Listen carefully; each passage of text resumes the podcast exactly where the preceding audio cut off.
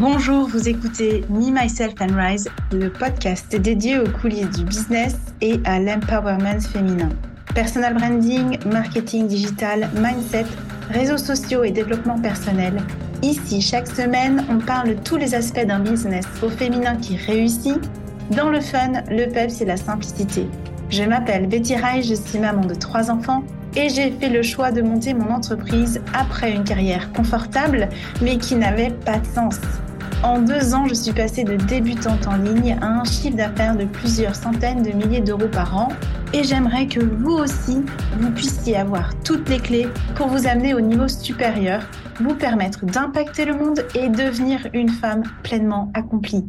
Parce que l'on est puissante, parce que l'on est capable d'attirer l'argent, le succès, le bonheur, l'amour en un battement de cils, parce qu'on peut tout être, tout faire et tout avoir, on y va les girls Bienvenue dans Me, Myself and Rise.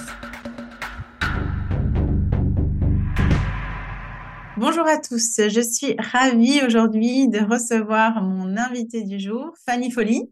Bonjour. Fanny. Hello. On va avec Fanny parler des coulisses de l'écriture d'un livre. Je sais que sûrement plusieurs d'entre vous, j'imagine, euh, écrire un livre fait partie de, la, de leur bucket list ah, vous connaissez le principe de la bucket list, c'est avant de mourir, je veux avoir vu ça, fait ça, expérimenté ça. Je veux avoir laissé ma trace dans le monde et quelle meilleure façon de laisser sa trace dans le monde que d'écrire un livre. Et donc Fanny, aujourd'hui, va nous parler des coulisses d'écriture d'un livre. C'est quelque chose qui vous intéresse dans votre projet aujourd'hui. Avant ça, on va faire un petit tour d'horizon de qui est Fanny Folly. Petite présentation de ma part, après tu rajouteras tout ce que j'aurais oublié, parce que bien sûr j'aurais oublié plein de trucs. Donc Fanny est une Française qui a mhm. trois enfants, qui est passée par euh, la psychologie, qui a été psychologue pendant des années, si je ne me, trompe pas, c'est juste, et qui a été auteur, et qui est auteur de, de livres, de plusieurs livres qui ont été des best-sellers sur Amazon, et qui accompagne aujourd'hui les femmes à accomplir ce projet, ce désir d'écrire leur premier livre ou d'écrire leur deuxième ou troisième ou quatrième livre. Et en plus de ça, Fanny a une casquette qui est juste incroyable et qui est extrêmement rare aujourd'hui dans le monde de l'édition, c'est qu'elle édite aussi pour ses clientes. Donc si vous cherchez à écrire un livre, Fanny peut vous aider à le faire. Et en plus de ça, au lieu de vous galérer à chercher les éditeurs à droite à gauche qui en plus voilà, on va en parler. Ça peut être un peu compliqué, ça peut être un peu le parcours du combattant. Bah, Fanny peut aussi vous accompagner sur l'édition papier et en ligne mmh. de, euh, de, vos merveilles. de vos chefs-d'œuvre. De vos chefs-d'œuvre. Voilà, c'était ça le mot que je cherchais. Fanny, est-ce que j'ai tout dit ou est-ce que tu vas rajouter quelque chose? Tout dit. Tu as tout dit, tu n'as rien oublié. Bravo. Ok, c'est parfait. Tu me connais bien. Ouais, ok, c'est parfait. Aujourd'hui, moi, ce sujet, il m'intéressait, puis ça m'intéressait vraiment d'inviter Fanny parce que, ben, quelque part, j'ai moi-même un peu le projet d'écrire un livre. On en a déjà discuté avec Fanny. Et effectivement, ce projet d'écrire un livre, ça peut paraître compliqué hein, quand on n'a jamais fait. Mm-hmm. Est-ce que tu veux nous parler un petit peu de c'est quoi les réticences aujourd'hui que tu peux observer dans la création, dans l'écriture d'un livre de la part de tes clientes pour justement aider les auditeurs ou les auditrices à pouvoir dépasser ça en fait. Mm. Alors il y a plusieurs euh, problèmes euh, quand on, auxquels on peut être confronté quand on écrit un livre et qui peut nous empêcher de nous lancer, c'est que c'est un, un gros projet. Hein. On va pas se mm. mentir, c'est euh, comme tu dis, c'est peut-être ce qui est sur ta bucket list avant de mourir, donc c'est un gros gros projet. Et comme tous les gros projets, ben, quand on sait pas trop bien comment ça se passe, quand on n'est pas à l'intérieur et qu'on connaît pas ce monde-là, on a l'impression que c'est un peu comme l'Everest, quoi. Comme quand on n'a jamais grimpé, se mettre en projet euh, l'Everest, euh, c'est vraiment euh, ouais, ça peut être problématique. Donc c'est c'est ouais, c'est un projet. Souvent, ce que j'ai, c'est c'est un projet qui va qui est trop gros pour moi pour l'instant parce que je me sens pas à la hauteur. Ou euh, ben moi, j'ai pas de temps à sacrifier à ça parce que parce qu'on entend de tout. On entend il faut mmh écrire tous les jours. On entend il faut écrire beaucoup, longtemps. Donc euh, c'est vrai que quand on a un business, une vie de famille, ça peut ça peut paraître compliqué de s'organiser pour euh, se dégager du temps pour mmh. écrire. Qu'est-ce qu'il y a encore euh, Bah il y a bah en fait si je consacre tout ce temps-là et puis que ça marche pas et puis que j'ai pas d'éditeur et que ou alors que je publie et que j'arrive pas à vendre mes livres, bah en fait j'aurais j'aurais gâché du temps. Et puis il y a aussi, ben, moi j'aime bien écrire des posts, j'aime bien écrire euh, des petits trucs comme ça, mais euh, qui me dit que je vais savoir écrire un livre, quoi.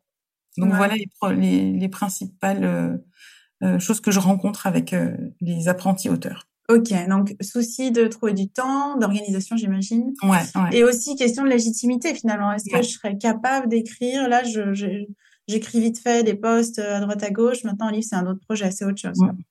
Ouais, ok. Est-ce que tu est-ce que tu as vu qu'il y avait, euh, je sais pas, un, profil ou des, comme des conditions qui aident justement à aller jusqu'au bout de son projet Qu'est-ce qui peut aider à aller jusqu'au bout? Alors, moi, j'aime bien les entrepreneurs parce que je sais qu'elles ont une vision. La plupart ont une vision, elles ont vraiment envie de contribuer au monde. On ne devient pas entrepreneur euh, voilà, pour rien. Donc, c'est vraiment qu'on a envie de contribuer au monde.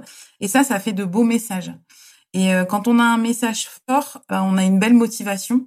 Et c'est quand même ça qui nous conduit jusque jusqu'à la fin, quoi. Quand on a vraiment euh, une motivation euh, profonde, vraiment un, un désir de d'impacter le monde, quoi. Bah en fait, il peut arriver n'importe quoi, on ira jusqu'au bout du projet. Donc euh, donc ça c'est c'est vraiment un profil que je rencontre. voilà, c'est pas forcément des c'est pas forcément les gens qui écrivent le mieux ou ou qui sont le plus à l'aise avec l'écriture qui qui terminent leur livre le plus vite. Mmh, on revient à la motivation, quoi, finalement. Ouais, ouais, ouais complètement. Qu'est-ce qui nous drive à aller jusqu'au bout de l'écriture de notre livre? Ouais, ouais. Et forcément, comme tu le sais, il y a plein de choses inconscientes. Hein, euh, dans... ça, ça, touche beaucoup à la visibilité, par exemple, sur les réseaux.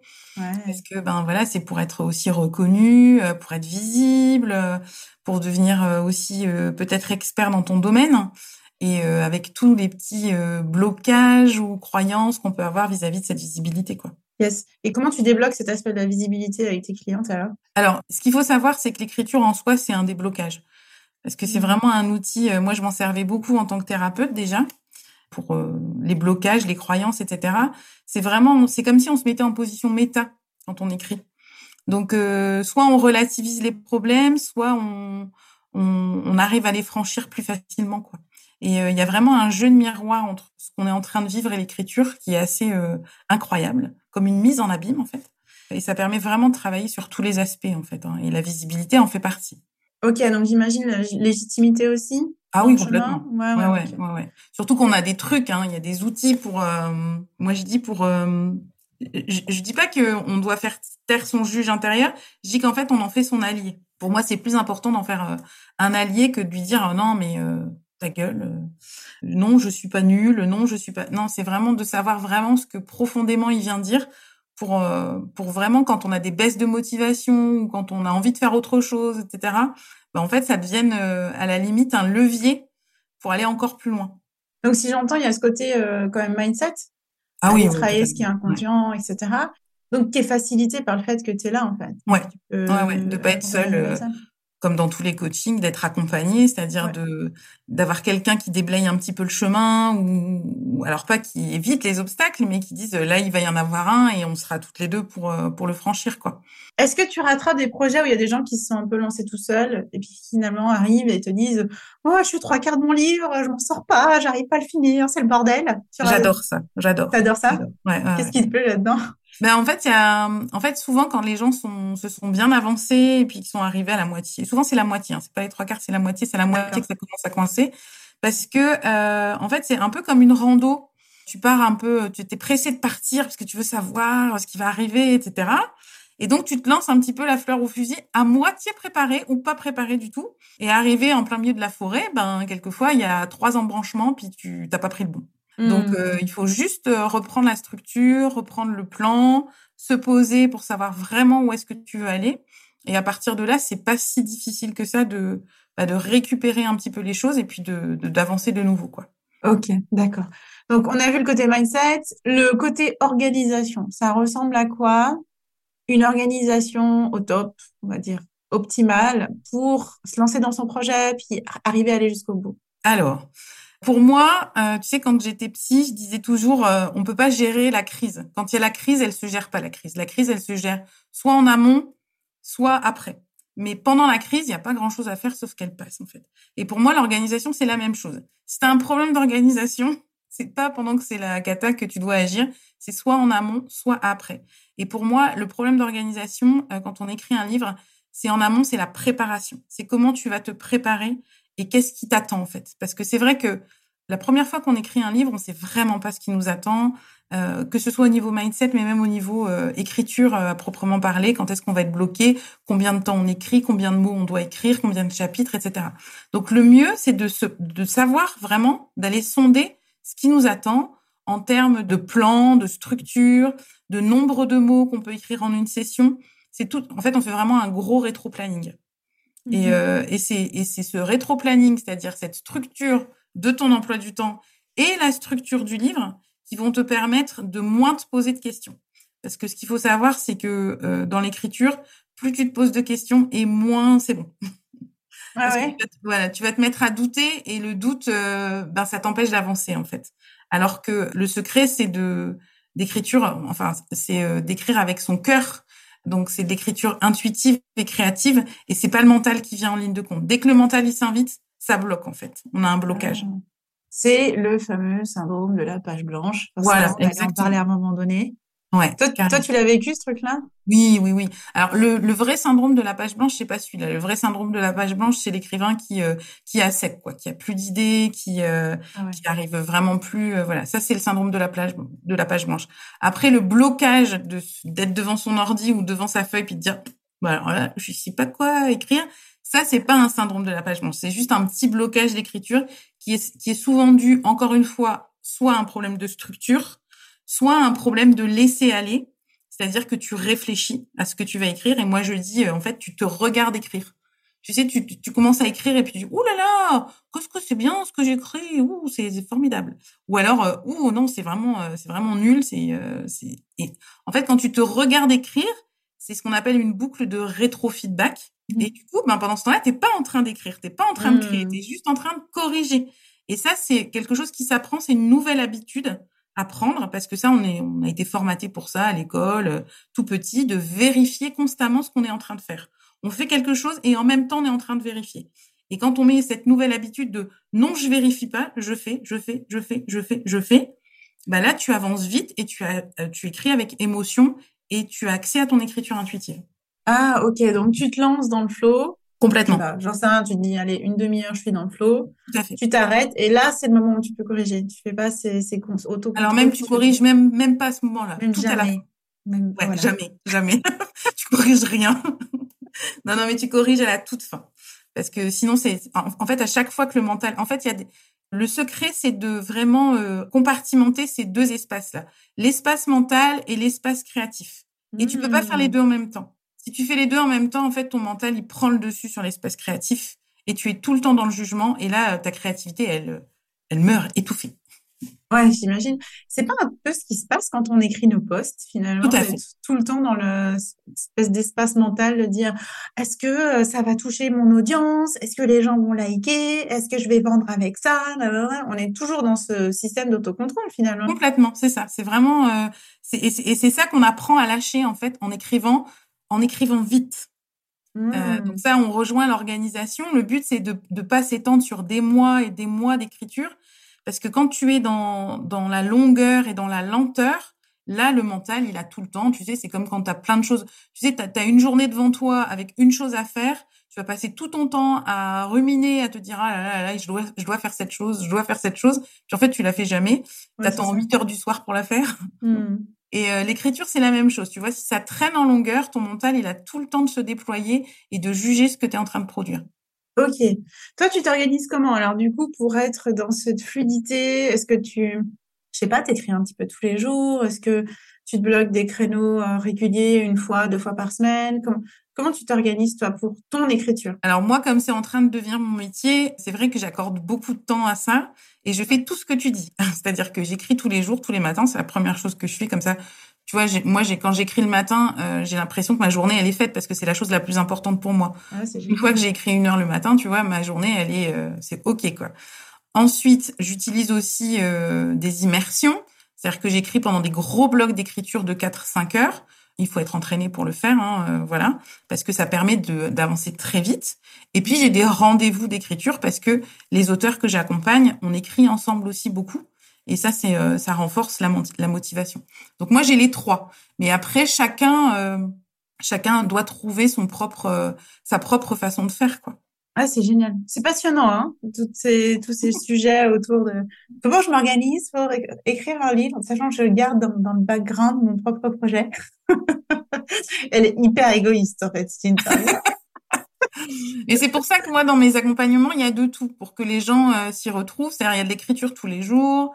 Il y a euh, des immersions. On fait des, ce qu'on appelle, moi, j'appelle les soirées pyjama. C'est-à-dire qu'on se retrouve euh, de 18h mm-hmm. à, à 23h minuit où on fait des sessions d'écriture ensemble. Et puis, il y a des immersions aussi en présentiel maintenant.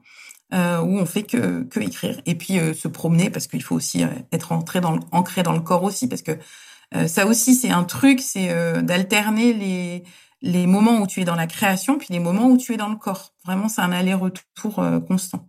Oui, il faut pas être totalement, bah, finalement, à sec à un moment donné. Parce ouais, c'est ça, complètement. Aérer un petit peu le cerveau, générer de nouvelles idées. Parce que ce processus créatif, il vient aussi en interaction avec ce qui se passe à l'extérieur, finalement. Complètement. Complètement. Tu vas pas t'enfermer dans ton bureau pour, euh, pour écrire ton livre. Tu vas pas t'arrêter de vivre pour écrire ton livre. Non, au contraire. Au contraire, il faut vivre pour écrire et pas écrire pour vivre. Mm. C'est magnifique. C'est une cool. Non, c'est beau, c'est beau ça. On peut le prendre comme citation, franchement. Ah oui. ok, donc on a parlé du côté organisationnel, on a parlé du côté mindset. Est-ce qu'il y a d'autres choses dans les coulisses sur lesquelles prêter attention pour se lancer dans ce projet d'écriture de livre alors moi, je dirais que euh, l'organisation c'est important, le mindset c'est important, euh, avec cette motivation. Et il y a aussi cette, euh, je sais pas si c'est un pilier, mais il y a aussi cette clarté, cette cohérence du message, parce que c'est vraiment ça qui va te porter et qui va faire que ton, bah déjà que ton livre est intéressant. Hein, plus il est clair et plus il est cohérent et plus euh, les lecteurs vont comprendre. Et souvent, quand on commence à écrire, on a aussi cette euh, c'est un peu une satisfaction intellectuelle de faire quelque chose un peu complexe ou de d'un peu tarabiscoté, etc. Alors que plus c'est simple, mmh. euh, mieux c'est. Et cette simplicité, ben c'est un peu comme le patinage artistique. Tu vois, au départ, tu te dis oh là là, ça a l'air trop facile. Ils ont un grand sourire et triple loot ces machins. Et en fait, il y a beaucoup de travail derrière. Et, euh, et pour la clarté d'un livre et euh, la simplicité, c'est exactement la même chose. Donc, il y a tout le travail en amont qu'on a pu évoquer, la structure, tous ces réflexes. C'est comme une hygiène de vie, hein, ce que tu as décrit aussi, j'ai mmh. trouvé, en termes d'organisation, comme tu te lèves le matin, tu as ton rendez-vous régulier, etc. Donc oui, ça a l'air, euh, ça peut avoir l'air facile, ça peut nous faire rêver. En même temps, il y a quelques étapes, comme tu disais, qui sont importantes à mettre en place pour, euh, pour y arriver. Et aujourd'hui, sur le, si on parle un peu plus du, du marché du livre, peut-être, tu vois, pour ouvrir mmh. le, la discussion euh, sur bah, finalement, qu'est-ce que qu'est-ce que les gens ont envie de lire aujourd'hui? Quelles sont les tendances que tu peux observer vers, par rapport à tes clients? Parce qu'il y a pas mal d'entrepreneurs qui viennent te voir. Est-ce que c'est mmh. plutôt genre du développement personnel? Est-ce qu'il y a d'autres types de, de livres?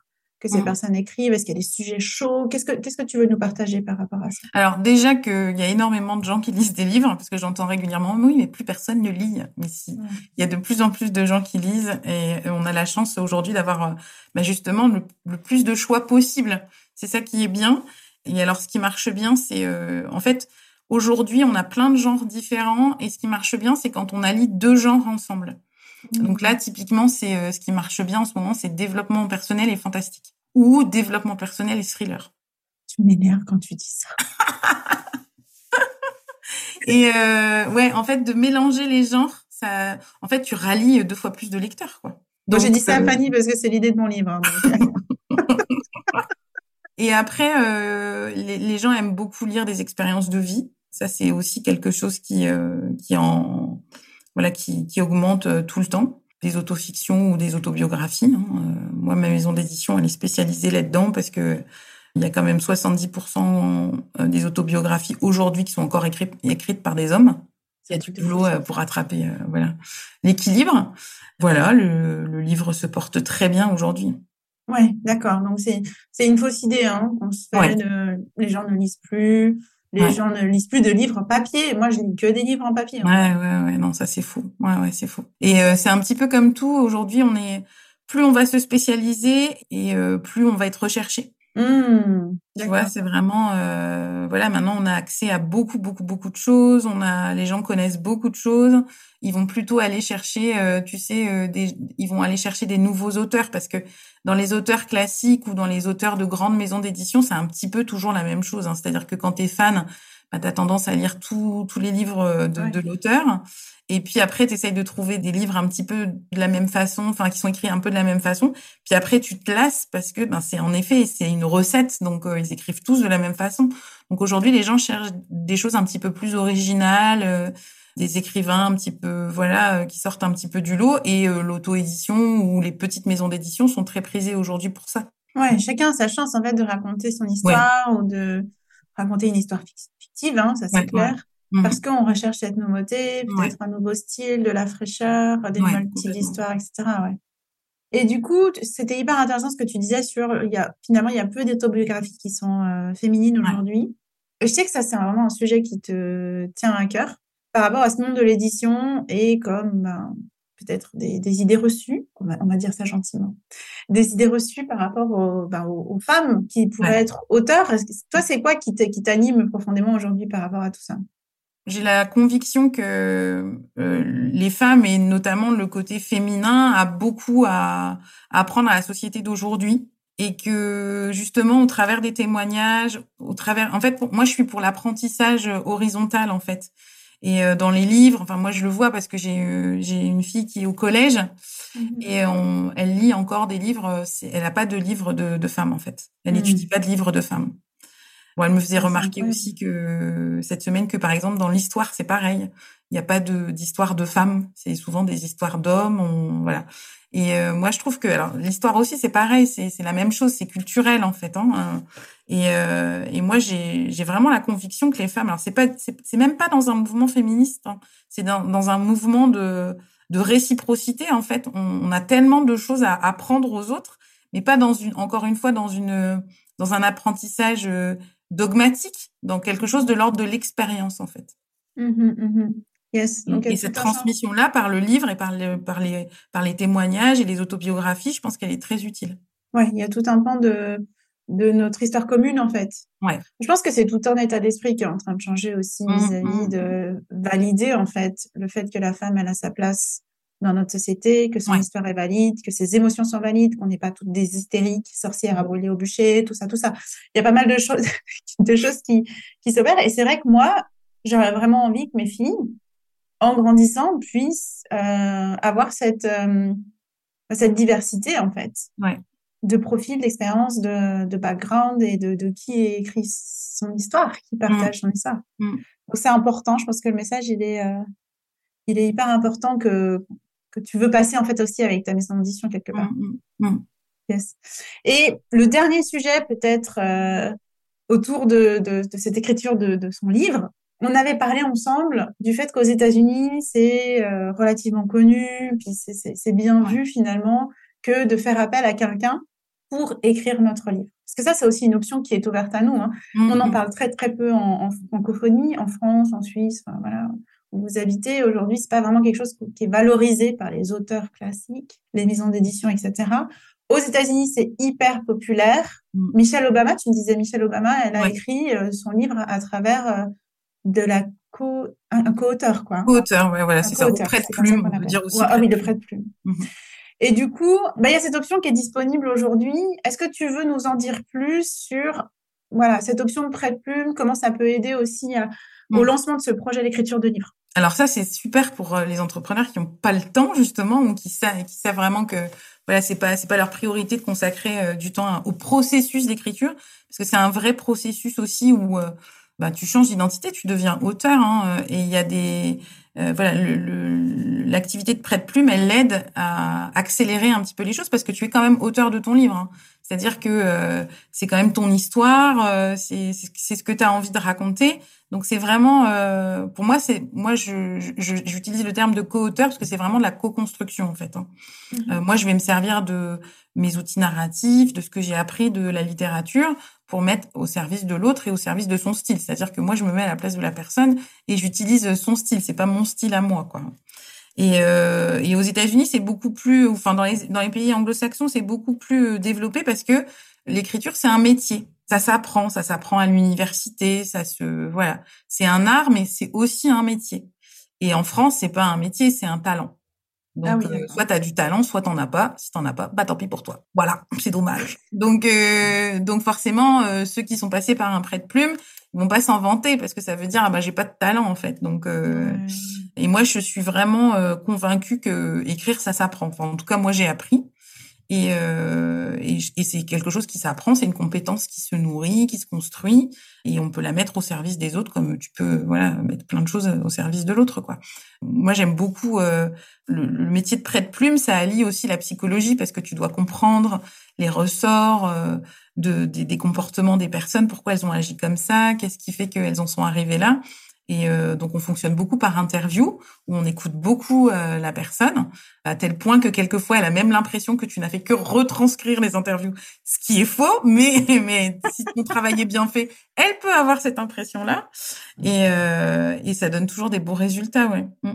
Génial, génial. Donc pour ceux et celles qui nous écoutent, qui auraient envie de se lancer dans ce projet d'écriture d'un premier livre ou d'un second, voilà, je disais, c'est tout à fait ouvert, de l'écriture de ce livre, euh, Fanny aujourd'hui a levé quelques barrières par rapport à cette écriture, des barrières qu'on a dans la tête, des barrières qu'on a dans notre organisation. Puis en fait, c'est possible. Je pense que c'est aussi le message mmh, qui a été donné aujourd'hui, c'est que c'est possible d'écrire un livre, c'est à la portée de tout le monde, mmh. voire c'est aussi ce que le, le marché a envie les mmh. gens ont envie de vous lire, en fait. Mmh. C'est un message important. Mmh. Et qu'il y a plein de façons de le faire. On peut le faire nous-mêmes. On peut faire appel à, un prêt de plume. Et il n'y a aucune honte à ça, en fait. Ça peut vraiment nous faciliter la vie. Et du coup, il n'y a plus rien qui vous arrête dans ce projet-là. J'espère que ça vous a motivé. En tout cas, ça a pu éclaircir certains points par rapport à ce sujet. Je te remercie, Fanny, pour ce temps que tu nous as consacré. Merci à toi, Betty. N'hésitez pas à aller la découvrir. Je mettrai dans les ressources de cet épisode le lien pour aller découvrir le profil de Fanny si vous avez envie de vous lancer avec elle. C'est une femme incroyable. Je vous souhaite une belle journée et puis du coup, on se dit à bientôt. Ciao. Ciao. Merci pour ton écoute. J'espère que cet épisode t'a plu. Si tu te sens prête à passer à ton prochain niveau dans ton business, que tu souhaites changer de posture, que tu veux prendre ou reprendre confiance en toi et ta valeur, si tu es prête à endosser l'identité de la femme qui est totalement inarrêtable, alors viens découvrir les différents accompagnements et programmes que je propose. Tu retrouveras les liens en note de ce podcast. Et si ce podcast te plaît ou t'a plu et que tu souhaites le soutenir, merci de t'abonner à la chaîne, de laisser une évaluation, de laisser un commentaire et de le partager. Et pour te remercier, je sélectionnerai chaque semaine un commentaire ou une question pour y répondre. Et n'oublie pas, tu es puissante, tu es capable d'attirer tout ce que tu veux, que ce soit l'argent, que ce soit le succès, le bonheur, l'amour, en abattement cils, parce que tu peux tout être, tu peux tout faire et tu peux tout avoir. C'était Betty Rise pour Me, Myself and Rise.